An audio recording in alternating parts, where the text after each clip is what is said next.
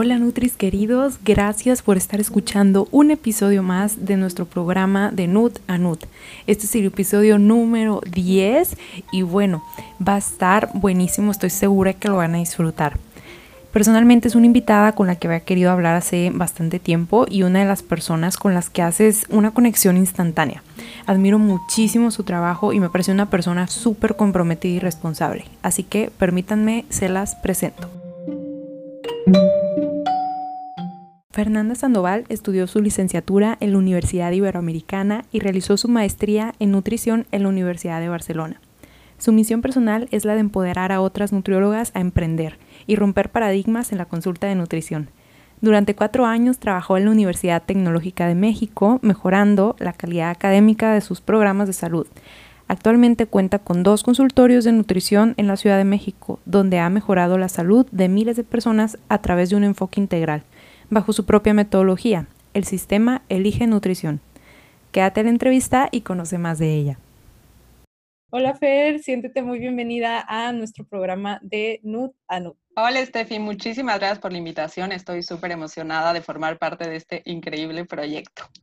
No, gracias. Yo también. La verdad que había estado esperando este programa ya hace algunas semanas, así que pues vamos a darle. Platícanos, eh, Fer, un poquito acerca de tu background. Primero, ¿dónde estabas hace 15 años? Pues hace 15 años estaba ya en el último año de prepa. La verdad es que todavía no tenía idea de qué quería estudiar. De hecho, ni estaba segura de qué área elegir. Me acuerdo que primero me metí a área 3 y una semana y dije, no, no, no, esto no es lo mío. Y ya me fui ahora sí al área 2. Y mm, pues ahí estaba, además de, estudiar en, la preparatoria, estaba entrenando, nado sincronizado en ese entonces, así que me la pasaba cuatro horas diarias en la alberca y pues así. Qué padrísimo, qué padrísimo. ¿Y cuánto tiempo estuviste en nado sincronizado? Estuve más de 10 años, desde los 10 años hasta los 20, de hecho lo dejé hasta la universidad. Y aparte del nado sincronizado, ¿había otras actividades que ocuparan la mayor parte de tu tiempo, aparte de la escuela, el nado? ¿Qué actividades te gustaba hacer? Pues no, la verdad es que entre la escuela, la verdad es que, bueno, yo soy de la Ciudad de México y las distancias son súper largas. Entonces yo vivía en el poniente, iba a la escuela al centro y entrenaba súper al sur. Entonces pues ya desde la prepa mi mamá me dijo, pues tú te vas como puedes, entonces pues se la pasaba entre transporte público, entrenado y ya nada más me recogían en la noche, entonces de hecho comía en los trayectos, entonces sí era todo el día dedicado a esos dos y pues llegaba a la hora que fuera pues a hacer tareas, ¿no? Hacia las 10 de la noche. Oye, súper organizada siempre con tus tiempos, ¿no? ¿Hay algo que identifiques que haya sido determinante, ya sea de tu infancia o de tu adolescencia, que marcara tu carácter o tu personalidad? Pues yo creo que sí, definitivamente el haber practicado deporte de alto rendimiento marcó muchísimo mi carácter. La verdad es que me hizo una persona como muy disciplinada, también muy acostumbrada a que pues solo tienes una hora, entonces haz lo que puedas en esa hora y pues muy orientada a metas, ¿no? Entonces mi próxima meta es esta competencia, mi próxima meta es ganar esto, este, tener el solo, el dueto, ¿no? Entonces, bueno, pues creo que eso definitivamente marcó mucho cómo soy hoy en día. Me gusta muchísimo esto de la disciplina y me encanta porque definitivamente es algo que determina mucho el cómo eres tú, el cómo te vas a desenvolver más adelante en la vida, aunque como tú ahora que ya no practicas ese deporte, bueno, ese tipo de conductas o de actitudes o de habilidades las llevas a tu profesión. Ahora, ¿nos pudieras platicar cómo y cuándo fue tu primer encuentro con la nutrición? Mi primer encuentro con la nutrición fue en prepa. El profesor de anatomía se enfermó y nos envió una maestra suplente, quien era nutrióloga, y la verdad es que desde ese momento me empezó a llamar mucho tanto la carrera como lo que veíamos, ¿no? Ahí obviamente veíamos cosas muy generales, nada más así de los macros y a lo mejor vitaminas, minerales, pero también me empezó a llamar la atención como el estilo de vida que ella tenía, porque la verdad he de confesar que una de las cosas que me hizo tomar la decisión de estudiar nutrición era esta parte como de la flexibilidad y la libertad que te daba el tener tu consultorio, ¿no? Yo nunca me imaginé como en estos trabajos de 9 a 6 todos los días y aunque hoy en día seguramente trabajo más horas que esas 9 a 6, pero siento que yo defino, ¿no? Cuando quiero mis vacaciones, si un día este, no quiero trabajar, lo que sea. Entonces siento que desde ese entonces me empezó a llamar la atención por eso y, y mis dos opciones eran psicología y nutrición por esta como libertad que yo veía, ¿no? ¿Qué representó para ti el estudiar en una universidad con tanto trasfondo histórico en nuestra profesión y de tanto renombre como la Ibero?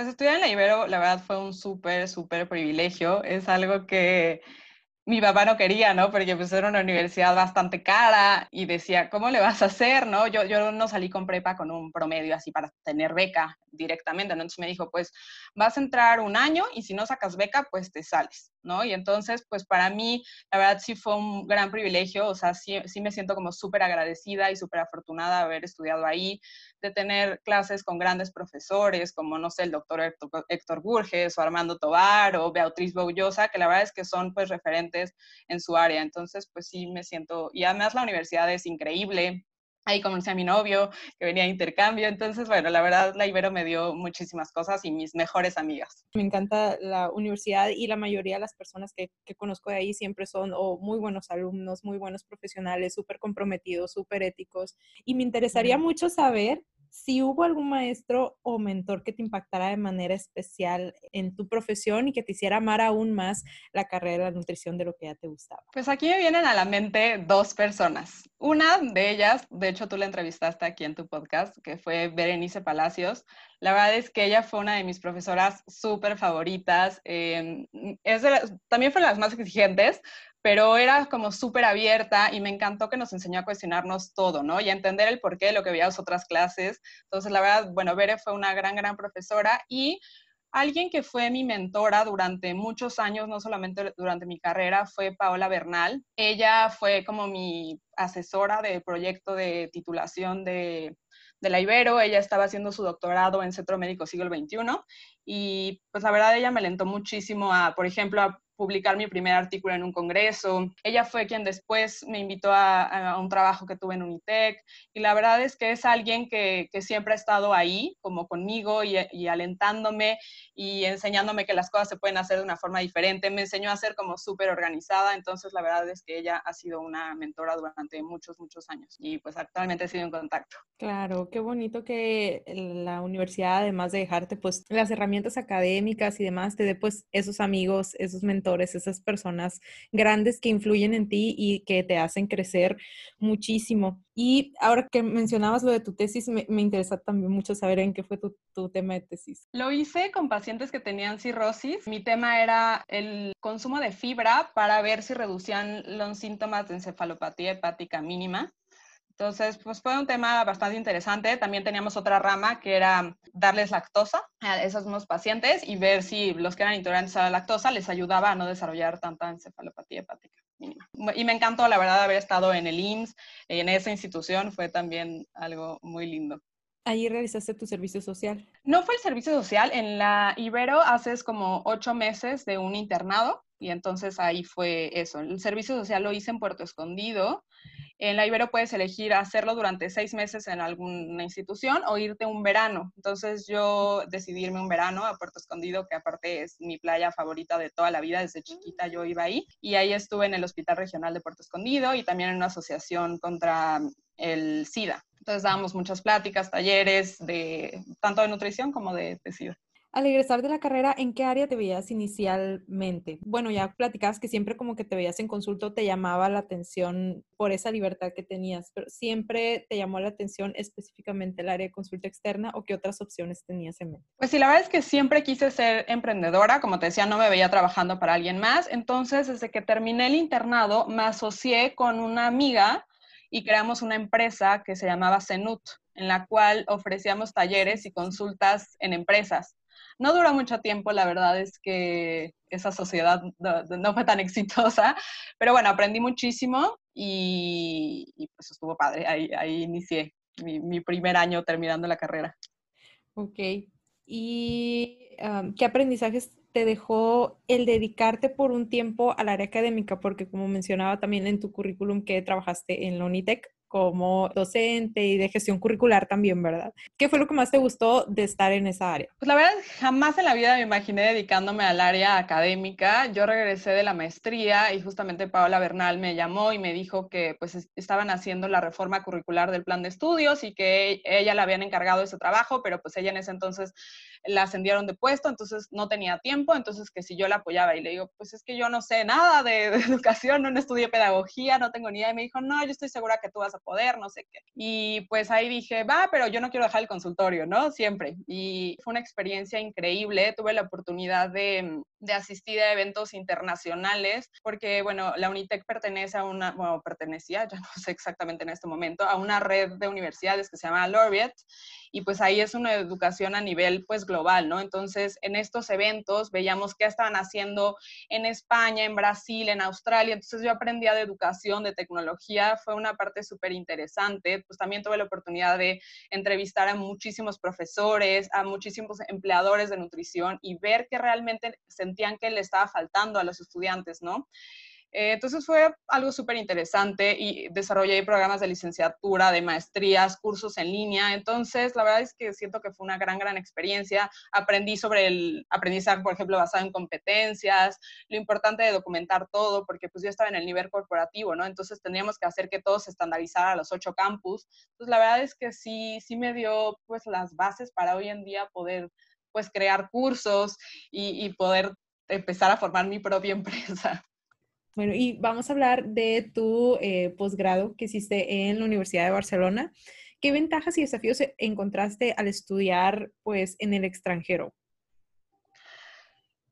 Eh, la verdad me encantó haber estudiado en el extranjero. Sin duda creo que también fue una de esas experiencias que te cambian la vida. La verdad es que crecí y aprendí muchísimo. Uno, pues estando lejos de mi familia.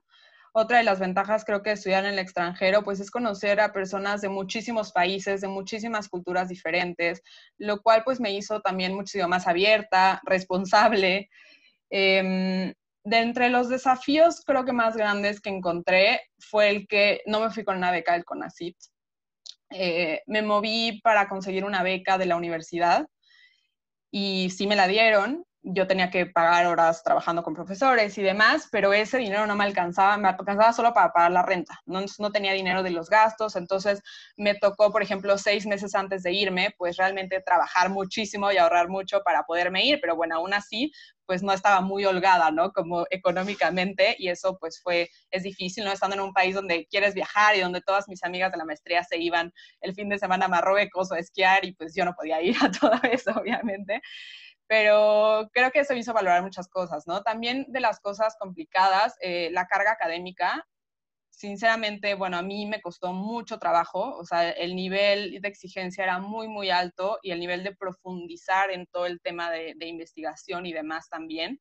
Yo en la Ibero siempre sacaba dieces o nueves, cuando menos, ¿no? O sea, salí con, con nueve, seis de promedio de la carrera y llegué a, en Barcelona, me costaba mucho llegar hacia a los ocho, ¿no? También algo que me costó fue enfrentarme a la cultura, ¿no? Es una cultura mucho menos acogedora que la nuestra y pues la barrera del idioma, porque aunque obviamente todo el mundo habla español o castellano, como ellos le dicen, pues si estás con locales, ellos hablan todo el tiempo en catalán y pues eso a veces te hace sentir también como que excluida.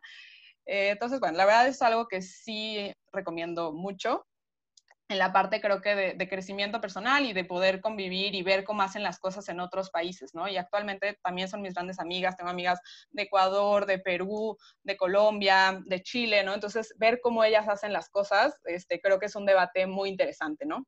Sí, sí, sí. ¿Y qué crees que hubiera sido diferente si en lugar de hacer tu posgrado en el extranjero lo hubieras hecho aquí en México? Pues siento que para mí hubiera sido quedarme como en mi zona de confort. Seguramente hubiera seguido viviendo con mis papás, ¿no? No hubiera tenido esta experiencia de, vivir sola. Y también esta parte, te digo, de, de intercambio de tantas culturas, creo que me enriqueció muchísimo la experiencia. También algo que me hizo darme cuenta el irme tan lejos y que, bueno, según yo me iba a ir cuatro años al doctorado. Al final me di cuenta que la investigación no era lo mío y no disfruté tanto el estar en un, en un laboratorio y en una computadora tanto tiempo. Extrañé mucho dar consulta, ¿no? Entonces el estar lejos me hizo valorar lo que aquí yo daba como, pues ya es lo que tengo, ¿no? Y creo que el alejarme estos, ese, ese tiempo me hizo valorar y decirme, no, sí es lo que más me apasiona aunque yo crea que es más valorado el ser una investigadora reconocida. Claro, el conflicto entre qué es lo que el mundo ve como lo más y en lo que tú ves como lo más, como lo que te encanta y te apasiona y te llena al final, porque sí puede llegar a pasar de que estemos buscando el éxito en el concepto de otras personas, o sea, lo que para otras personas representa el éxito, lo que más es reconocido, como tú dices, ah, ser una investigadora tiene más reconocimiento, pero bueno, lo que a ti te llenaba era otra cosa. Pienso que eso ha sido clave para el éxito de, tu emprendimiento y de tu negocio. Entonces, gente que trabaje con su pasión es vital, es clave. Así que no dejen su pasión, chicos, todos persíganla porque eso es lo que va a hacer que destaques en el área en la que estés. Totalmente. hablando de tu emprendimiento, platícanos ahora cómo empieza Elige Nutrición. Elige Nutrición. ¿Qué fue primero, Elige Nutrición o el instituto? No, pues Elige Nutrición. La verdad es que empezó de una forma muy orgánica yo daba consultas en casa de mis papás, ¿no? En este tiempo yo acabo de salir de la carrera, te digo que empecé, me asocié con esta amiga, entonces empezamos en NUT, pero yo a la par decía, yo quiero seguir dando consultas y yo me veo con mi consultorio, ¿no? Entonces, al poco tiempo, gracias al resultado de dos pacientes, me invitan dos médicos de diferentes clínicas a dar consultas sin pagar renta y les daba yo una pequeña comisión, ¿no?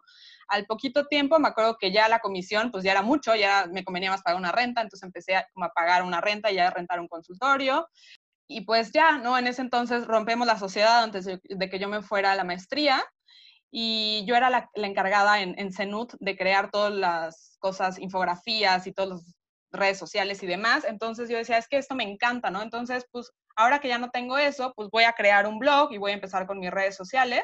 Y de hecho ahí les puse, elige lo mejor. Y pues ahí se trataba de que siempre había como una opción más saludable, ¿no? Entonces hacía como, como mucho este tipo de comparaciones de esto mejor que esto, ¿no? Y pues decidí ya en eso comprar mi dominio, pero a la hora de decir, híjole, se vaya, va a decir elige lo mejor, como que la gente no va a entender de qué se trata, ¿no? Entonces fue que dije, ah, pues le voy a poner mejor elige nutrición para que se entienda que he hablado de nutrición, ¿no?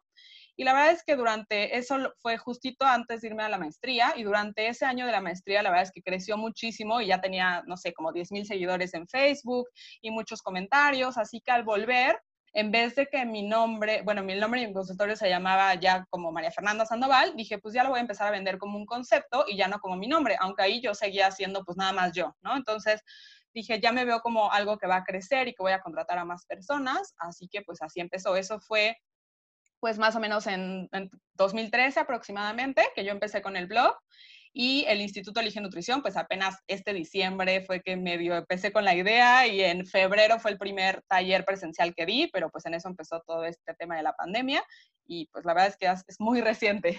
¿Qué fue lo más difícil para ti al abrir tu consultorio, al ya independizarte de, de estos consultorios donde estabas con los médicos, a ya irte de manera independiente? Realmente siento que pues siempre tuve mucha suerte, ¿no? No siento que realmente me haya enfrentado con grandes dificultades durante este proceso, te digo, siento que fue algo como que muy orgánico, ¿no? Como que iba creciendo solo, como que no lo forcé a que tengo que ya estar en este lugar o pagando ese consultorio carísimo o ya necesito tener un InBody, no, como que era, ok, ahorita tengo para comprar esta tanita, voy a comprar esta tanita, mi consultorio este, era micro mini y no me acuerdo, pagaba, no sé, tres mil pesos de renta y era, está bien, ¿no? Y como que todo ha sido eso, o sea, mm, siento que no me he impresionado tanto por crecer, entonces por lo mismo he disfrutado cada uno de estos, de estos etapas. Bueno, ¿cómo ves ya Elige Nutrición en cinco años? Pues en cinco años me gustaría tener un equipo más grande de nutriólogas y a mí me encantaría dedicar como únicamente como el 50% de mi tiempo laboral a Elige Nutrición y el otro 50% como Instituto Elige Nutrición, que aunque como te decía es súper reciente, pues la verdad es que me apasiona demasiado y le veo mucho futuro. Y pues sí, hoy en día la verdad es que Elige Nutrición representa, no sé, el 80% o más de mi tiempo, ¿no? Entonces me gustaría poco a poco ir eh, logrando y delegando y creciendo más el equipo, porque bueno, ese es un tema que me ha costado muchísimo como emprendedora delegar, ¿no? Yo era como, es que amo hacer redes sociales y entonces era, no, tengo que empezar a delegar cosas porque si no, o sea, sí está bien, eres buena, lo sabes hacer, pero ¿en qué eres más buena, no? Entonces yo me considero más buena como en las ideas, en la creatividad, entonces sí a veces necesito manos como que me ayuden a ejecutar cosas y, y pues eso, me gustaría tener un equipo más grande. Excelente. Actualmente, ahorita, ¿cuántas personas tienes en Elige Nutrición? Tengo ahorita ya alguien que me ayuda como con el tema de Community Manager en Elige Nutrición. También tengo pues mi asistente, ¿no? Que es quien da toda la información y quien me ayuda con todo el tema de mis pacientes y tengo a, bueno, obviamente mi contadora y Valeria, ¿no? Que es la otra nutróloga que ahorita trabaja conmigo, ella ya lleva dos años y sé que ya es momento de, de contratar a alguien más, pero, o sea, requiere mucho tiempo, ¿no? Porque tienes que estar ahí en cuanto viendo todas sus consultas, que ella vea las mías y todo, dar mucha retroalimentación, entonces, pues sí, sé que descuidaría otra vez un poco el Instituto de Higiene Nutrición, ¿no? Entonces, en esa ando como viendo Sí, porque siempre es un trabajo extra el coachar a alguien más, ¿no? y, dejarlo exactamente como, como a ti te gustaría. Bueno, en este caso de tu negocio, pues el, tener a alguien que exactamente llene esas necesidades que tú estás buscando. Pero bueno, esperemos, esperemos que, que, lo encuentres. Se abre la bolsa de trabajo. sí, mándame sus currículums. Oye, ¿y qué tres consejos pudieras darle ahora sí a los Nutris que están pensando en abrir su consultorio? O bien a quienes ya tienen uno, pero pues ahora en la pandemia que nos hemos visto todos afectados. Bueno, algunos han tenido más, a otros menos, pero a quienes ya estaban como por abrir su consultorio, ya tenían todo listo, ¿qué consejos pudieras darles? A ver, tres consejos. Creo que el primero sería que eligieran a su nicho de mercado, ¿no? Creo que uno de los problemas más comunes es querer ser una nutróloga para todos. Y cuando diriges tus servicios e incluso tu publicidad, este, tus redes sociales a todo el mundo, los pierdes. Entonces, la verdad es que elegir tu nicho en lugar de acortar tu alcance, ¿no? Que a veces siento que muchas creen eso, ¿no? Que entonces ya no van a poder ver tantas personas porque están cortando su alcance. En realidad va a ser mucho más eficiente su comunicación y va a hacer que las personas digan, esto es justo lo que estoy buscando, ¿no? Mm, el segundo consejo sería que sí se den de alta en Internet realmente las redes sociales no es un buen buscador, ¿no? La gente no se mete al buscador de Instagram a ver, a ver, nutriólogos en Ciudad de México, ¿no? Entonces la gente se mete a Google. Entonces yo siempre les recomiendo que se den de alta en Google Mi Negocio o en Doctoralia, que también está muy bien posicionado, y eso hará que sus pacientes potenciales pues los encuentren fácilmente. Además, Google Mi Negocio y Doctoralia pues tiene la opción de que recibas reseñas, ¿no? Que pidas a, a tus pacientes que dejen una opinión, y esto pues incrementa muchísimo la confianza, ¿no? El que ellos lean que, ah, ya, ya le sirvió a esta persona, esta persona lo está recomendando, entonces definitivamente tienen que estar en Internet. Y el tercer consejo sería que cuiden a sus pacientes actuales. La verdad es que he leído muchas estadísticas que confirman que el 80% de las empresas, doctores y demás están más enfocados en atraer nuevos clientes que en retener a los que ya tienen. Pero realidad es que es muchísimo más caro atraer a nuevos pacientes que retener los actuales. Así que, pues, ¿Qué hacemos para retenerlos? Pues darles obviamente un gran servicio, eh, estar ahí súper al pendiente, recordarles que existes, puedes mandarles, pues de repente, oye, esta nueva receta o esta nueva promoción o X recompensas si me recomiendas con alguien, ¿no? Entonces, creo que a veces eh, queremos como tener muchísimo más, pero ni siquiera estamos pendientes de que los que ya tuvimos, eh, qué tan contentos están o si están regresando o no, ¿no? Entonces, creo que también enfocarnos en lo que ya tenemos. Ok, sí, se me hace excelente estos tres puntos que tocas. Pienso que es 100% indispensable que los cuidemos que, con los que ya tenemos, porque si los cuidas, pues van a regresar. Y si les gusta tu servicio, te pueden recomendar a cinco personas más, te pueden recomendar a 10 personas más. Entonces, yo sí pienso 100% en eso que dijiste. Bueno, ya nos platicabas ahorita un poquito acerca del instituto pero sí me gustaría ahondar un poco más en eso acerca de en qué momento te diste cuenta de la necesidad de generar materiales y contenido para los propios colegas. ¿En qué momento empiezas como que a separar del consultorio y empiezas a migrar esta área como de, generar contenido para nosotros? Pues la semillita me empezó a surgir desde que decidí renunciar a Unitec, ¿no? Yo decía, o sea, me encanta comenzar en la universidad, aprendí mucho, pero siento que los procesos no los veo tan en automático, ¿no? Lo que yo creo que les va a servir a los estudiantes, pues luego ya no sé si les está sirviendo o no, como que sentía que no podía haber estos éxitos. Y bueno, te voy a ser muy sincera, pero la verdad es que surgió todo de una forma tal vez un poco egoísta, ¿no? Yo formo parte desde hace un año de una comunidad de mamás emprendedoras. Ya sé, estoy medio loca, no soy mamá, pero como que soy muy organizada, sé perfectamente que mi siguiente paso es como ser mamá. Entonces quería como aprenderles todos los trucos de cómo conciliar como la maternidad por el emprendimiento, porque era mi mayor miedo, ¿no? Yo decía, es que está increíble, estoy creciendo muchísimo, ya tengo miles de pacientes, me va súper bien económicamente, pero yo sé que en el momento en que sea mamá, ¿qué va a pasar con esto? Yo no puedo trabajar esas 10 horas que estoy trabajando, ¿no? Entonces, en una de, estas sesiones, mi super mentora de negocios, que es este, Paola Elizaga, en una de las sesiones nos recomendaba vender materiales digitales para tener ingresos pasivos, ¿no? Y ahí fue cuando dije, pues, ¿por qué no le pago a una diseñadora que haga bonitos los materiales que ya uso todos los días y los vendo? Dije, seguramente habrá ahí algunas cuantas nutrólogas que lo quieran comprar, recupero la inversión y pues ella decía, ¿no? O sea, pues vas a recibir como pues algunos pesitos más, ¿no? Y la verdad es que yo nunca me imaginé que fueran a ser tan bien recibidos. Yo me acuerdo el día que le di publicar al post de que ah, lanzaba los materiales, le dije, no, la gente me va a decir que, que es esto, que está loca, nadie lo va a pelar, ¿no? Y de repente puros comentarios súper positivos. Y hoy, que solo han pasado cuatro meses de, que los lancé, ya los han comprado 230 nutrólogas y la verdad es que recibo mensajes súper positivos de que les funcionan y todo. Entonces me ha motivado muchísimo.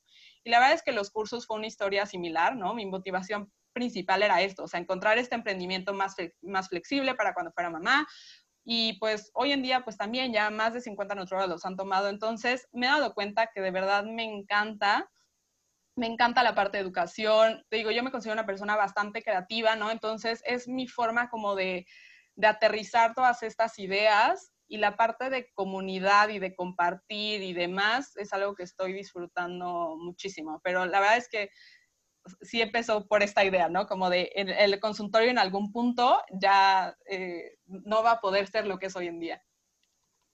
Me, me, encanta, me parece fenomenal porque es súper previsora de que todavía no soy mamá, pero ya me estoy preparando. no, genial, genial. Y bueno, ¿qué tres herramientas, ya sea físicas o digitales, no te pueden faltar en el consultorio?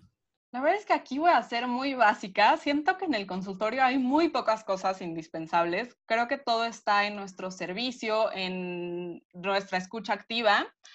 Pero bueno, si, ¿qué cosas no puedo vivir? Google Drive.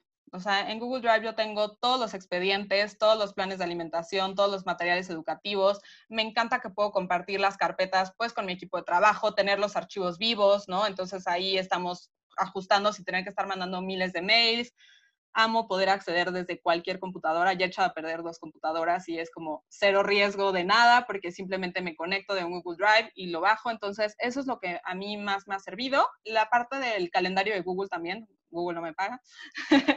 Pero me encanta pues que tanto mi asistente Valeria, la otra nutrióloga y yo pues podemos ver los horarios disponibles, bloquear y demás y que además me sirve perfecto para sincronizarlo con las herramientas que yo utilizo para agendar, que es algo que también le recomiendo mucho. O sea, sí tener una página donde la gente pueda ver cuáles son los horarios disponibles, agendar directamente, que reciban la información de la sesión, de de la dirección, de si hay estacionamiento, del precio, de las formas de pago, las condiciones del inbody, ¿no? Entonces, eh, siento que muchas nutrólogas como que, bueno, yo al menos lo que veo en Instagram es que dicen, si quieres más información, mándame un mensaje, ¿no? Entonces, el que tengas ahí disponible como esta parte de ve toda mi información, agenda directamente, o sea, yo a veces a las 12 de la noche la gente agendó, o sea, a veces a esa hora les llega la inspiración de ir al nutriólogo, ¿no? Entonces, tener estas plataformas, bueno, la que saque elijan, yo utilizo Acuity, pero bueno, el Google Calendar te permite pues sincronizar, puede ser Calendly, puede ser igual en Doctoralia, pero pues tener Google Calendar te permite utilizar estas plataformas.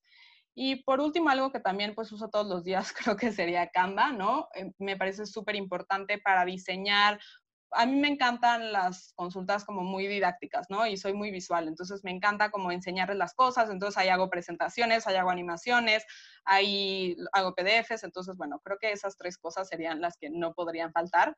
Antes tal vez podríamos pensar que era la parte de, por ejemplo, del InBody, ¿no? Pero pues bueno, hoy en día con todas estas consultas en línea nos damos cuenta que pues ya ni es necesario, ¿no? Entonces, todo lo demás creo que sería, podría prescindir de él. Sí, antes como que no podías abrir tu consultorio sin tener como que la báscula perrona, así, como que lo más, no, y ahora es como que pues ni báscula, ni consultorio, ni estamos todos en línea nómadas. Pero, pero bueno, sí, tres herramientas digitales. Entonces nos quedamos con, fue Google Drive, Google Calendar y Canva. Y, y Canva. Sí, Ajá, y, si, y utilizar alguna de estas plataformas para agendar, ¿no? Que yo diría Quitty o ah, Calendly o algo así, me parece muy importante. Súper bien. Y ahora, Fer, vamos a pasar a hablar de cosas más personales, un poquito más acerca de ti. ¿Cuáles son tres valores que te representan o que tú piensas que sobresalen en ti? Creo que, bueno, me considero una persona muy responsable. Siempre cumplo con lo que digo que voy a hacer, ¿no? Y en plazos, tanto soy responsable conmigo misma como con los demás.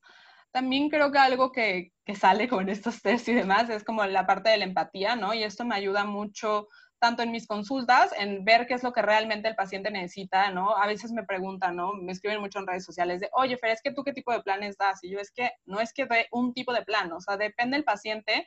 A veces va a necesitar que revisemos la carta del restaurante que donde come todos los días, a veces van a necesitar un menú, a veces tiene quien le cocine, a veces no sabe cocinar ni un huevo, a veces este equivalentes, ¿no? Entonces, no tengo una sola forma. Creo que esta parte de empatía es algo muy importante y que también me ha servido mucho ahora para crear los cursos y materiales del Instituto Elige Nutrición, porque creo que también logro ponerme en, el, en los zapatos de, de cuando apenas iniciaba, de lo que necesitaba en ese entonces. Y pues el tercero, tal vez mi curiosidad y como este hambre de todo el tiempo estar aprendiendo cosas nuevas y de nunca conformarme con lo que ya vi en la carrera o con no. O sea, siempre me gusta como saber más. Creo que a veces abuso, pero siempre estoy en cursos y cosas y leyendo y ah, escuchando podcasts y todo el tiempo quiero aprender cosas. Sí, no, buenísimo, buenísimo. Se me hace padrísimo porque muchas veces pienso que a algunas personas nos hace falta de la parte de la empatía y como tú dices, el ponerte en el lugar del otro, porque a veces dices, sí, pues es que sí, yo sé lo que necesita, pero no, realmente, estás viendo su situación, estás viendo que no tiene quien le cocine y tú le mandas así como que súper cosas elaboradas. Hay muchísimos ejemplos, pero pienso que esto de lo que mencionas es una parte clave y muy, muy importante. Ahora, ¿ha habido ocasiones en las que tú te hayas sentido abrumada por tu carga de trabajo? Bueno, entrada yo sé que sí, porque todo emprendedor es como que te explota la cabeza, pero ¿qué te funciona para liberar el estrés? Pues sí, me he sentido abrumada miles de veces. La verdad es que tiendo a saturarme, pero he aprendido a darme mi tiempo para todo y literal agendo mis horas de descanso y de ocio. O sea, en mi agenda pongo a esta hora voy a ver Netflix, te lo juro, porque sé que si está en mi agenda lo voy a cumplir. Em, cuando empiezo a sentirme abrumada, me doy una pausa. A veces mm, con 10 minutos es suficiente, pero a veces sí necesito uno o dos días enteros de que me alejo totalmente de redes sociales, totalmente de la computadora y lo que más busco es conectar con la naturaleza. Si son 10 minutos, por ejemplo, yo vivo muy cerquita del bosque de Chapultepec, me voy al bosque de Chapultepec, o el domingo nos vamos todo el día a subir el Ajusco, a hacer caminatas, eh, o cosas así, ¿no? Leer y meditar, pues también es algo que, que, me ayuda como a calmar todas este cosas que traes rondando en la cabeza y estresándote. Y ahora cuando te encuentras, ya sea pues trabajando en tu consultorio, generando material, ¿qué actividades te gusta realizar? Creo que lo que más hago es esto, o sea, me encanta hacer caminatas en medio de la naturaleza, amo ir a la playa cada vez que pueda, me encanta ver documentales también, me encanta leer, leo bastante, sí, al menos dos libros al mes, yo creo, y pasar tiempo con mis amigos, con mi novio, con mi familia, es lo que, lo que más hago. Siento que necesito encontrar un hobby también así más manual o algo, pero... Y bueno, ya que mencionas que te encanta muchísimo leer, ¿pudieras compartirnos el título de un libro que ya sea que hayas leído varias veces que te guste mucho y que cada que lo leas encuentres cosas nuevas o que te guste regalar a las personas por el contenido valioso que tú sabes que contiene? La verdad, no acostumbro a leer un libro más de una vez. Soy de esas que tampoco le gusta ver una película dos veces, pero sí regreso mucho a lo que subrayé. Y un libro que, que leí este año, que la verdad es que se lo quiero regalar a todas las mujeres emprendedoras o que buscan emprender, no si lo has leído, se llama Valientes e Imperfectas o Brave Not Perfect, de Resha Sahwani. Y la verdad está bien padre. Habla de que vivimos en un mundo donde las niñas fuimos creadas para ser perfectas, entre comillas, para cuidar de los demás, para ser políticamente correctas, mientras que los niños aprendieron cómo a ser valientes, a reponerse frente a las adversidades, a salir adelante. Y pues esto ocasiona obviamente que cuando las niñas nos convertimos en mujeres, pues tenemos demasiado miedo como a fracasar, a equivocarnos, no nos atrevemos a ser nosotras mismas y sacrificamos como nuestras metas y sueños, ¿no? Entonces, pues ella habla mucho de ser valientes, de, dejar atrás el temor a no hacerlo perfecto y lanzarnos a hacer esto que realmente nos, nos apasiona y pues eso, que nos exijamos como ser mucho más valientes y dejar a un lado como las expectativas de los demás. Entonces, la verdad está bien padre, da cuenta muchas historias bien, bien, bien lindas y ella se dedica a dar cursos a niñas de programación y computadoras y sí, entonces está, está muy lindo, se los recomiendo. Wow, y bueno, lo podemos encontrar en Amazon, me imagino. Sí, yo lo leí en Kindle. Kindle, ahí. leo todo. y bueno, ahora platícanos, ¿qué podemos encontrar ahora sí ya como más ampliamente en tu sitio web de Elige Nutrición para los que no lo conocen? ¿Qué pudieran encontrar allí que les sea de utilidad? Y aparte, si hay algún taller o curso que tengas en puerta actualmente. Ay, pues muchas gracias por tu pregunta. En la página del Instituto Elige Nutrición, que es para todos los colegas, para todos los nutriólogos, van a poder encontrar algunos recursos gratuitos, como por ejemplo, tengo un checklist con todo lo que necesitas hacer para atraer más pacientes a tu consultorio. Hay una parte de frases inspiradoras, tengo la información sobre los dos cursos online que están disponibles actualmente y ahí pueden este, ver y adquirir los más de 30 materiales digitales para utilizar en consulta. Hay artículos en el blog y más cosas. Y pues sí, actualmente tengo dos cursos 100% online, cada uno dura cuatro semanas. El primero se llama Logra atraer y retener a más pacientes y el segundo Instagram para nutriólogas. Y pues ambos se pueden iniciar cuando ustedes quieran, se va abriendo un nuevo módulo cada semana y próximamente el que tengo ganas de lanzar es uno sobre aspectos legales y contables enfocados 100% como a los nutriólogos. Entonces, todavía no tiene fecha, pero está ahí en mis planes. estará buenísimo, me apunto 100%. sí. Bueno, ya, ya tengo ganas de tomar el de Instagram para nutriólogas, pero ese que dices está buenísimo y siento que no hay, siento que no existe, entonces estaría genial.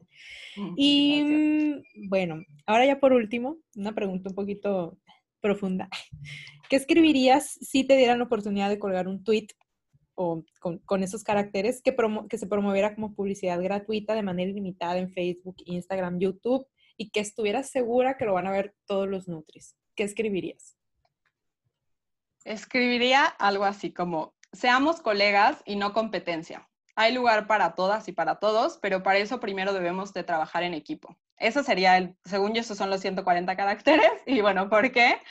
Porque la verdad es que estoy convencida de que para poder posicionar mejor a la profesión y ocupar el lugar que nos corresponde, debemos de trabajar en equipo y en ese sentido, pues el éxito y el reconocimiento de otros colegas, pues es clave para la imagen pública de la profesión que queremos construir, ¿no? A veces siento que todos es como, no, es que si, si recomiendo eso, entonces ya no van a venir conmigo. Y es como, no, o sea, hay cada quien tiene una voz, cada quien tiene una forma única, cada persona va a conectar con quien tenga que conectar. Y pues creo que lo que debemos de hacer es eso, ¿no? Seguir elevando como esta imagen de, los nutrólogos, así como se han unido otros gremios donde a veces somos celosos, ¿no? De que, ay, es que los health coaches, que no sé qué, ¿no? Y entonces eh, a veces como que criticamos aparte que yo creo que al contrario, criticar deberíamos de, copiarlo, ¿no? Esta parte de unión y, de posicionarnos como un gremio. Buenísimo, buenísimo. Oye, y me llamó mucho la atención y yo siempre digo que cuando hay críticas y demás es porque hay inseguridad. Desde tu punto de vista, ¿por qué piensas que hay tanta inseguridad dentro del, del gremio de nutriólogos?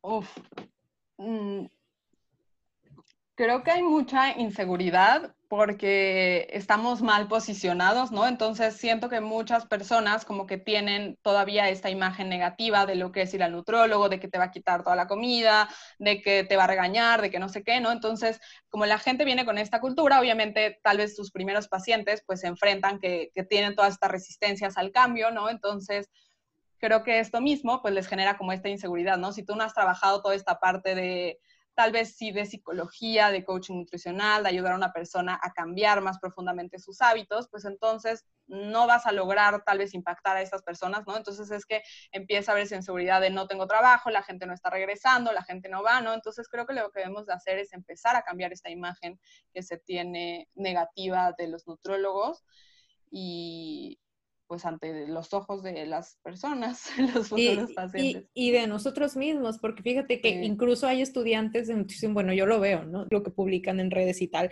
que todavía van mucho a esto de, te bajo 10 kilos en, en tantos, o sea, le tiran mucho a esto, porque a lo mejor sí es lo que han visto que vende y es lo que han visto que la mayoría de los nutriólogos hace. Entonces, sí, yo pienso que es súper importante empezar a cambiar todo, toda esta imagen del nutriólogo de que pues solo bajamos gorditos y ya. ¿no? el nutriólogo es, es, parte fundamental de la salud integral de la persona y no solo es alimentación, es conciencia, es salud, es salud mental incluso. Entonces, de todo esto y el trabajar de manera interdisciplinaria pero sí, excelente, excelente tema, excelente punto que nos daría para, para más. Eh, eh, sí, pero pues en otra ocasión lo retomaremos. Pues Fer, muchísimas gracias por estar conmigo en esta hora. Me encantó conocerte, todo lo que nos platicaste un poquito más. Estoy segura de que es contenido súper valioso para todos nuestros colegas. Y pues vamos a dejar eh, tus datos de las redes y las páginas en la descripción del episodio para que los puedan buscar. No, mil, mil gracias a ti. Me encantó conocerte un poquito más, platicar y pues esperemos que, que estos mensajes les ayuden a, los inspiren a muchos otros colegas.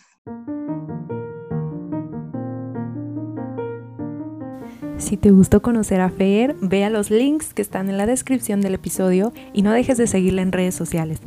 Comparte este programa para que más colegas puedan escuchar este mensaje importante de cambiar paradigmas dentro de nuestra profesión y poder poco a poco colocarla en el lugar que se merece.